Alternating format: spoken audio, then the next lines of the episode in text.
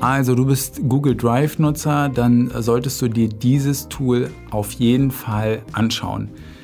Ähm, ich mache die Folge auch gar nicht lang. Und zwar gibst du ein, wenn du am Rechner sitzt ja, oder am Handy, was auch immer, whohasaccess.com. Ja, also W-H-O-H-A-S A-C-C-E-S-S.com. C-O-M. Ja. Und was macht das Tool? Das ist ein Tool von, von Deutschen, ne, von irgendeiner Uni oder sowas. Die scannen dein Google Drive und geben dir eine Liste wieder, wer Zugriff auf deine Google Drive-Daten hat. Und dann kannst du das danach ganz entspannt entfernen. Das ist es schon. Das ist komplett ähm, das Geheimnis. Schau es dir an. Ich will gar nicht mehr reden. Mach's einfach.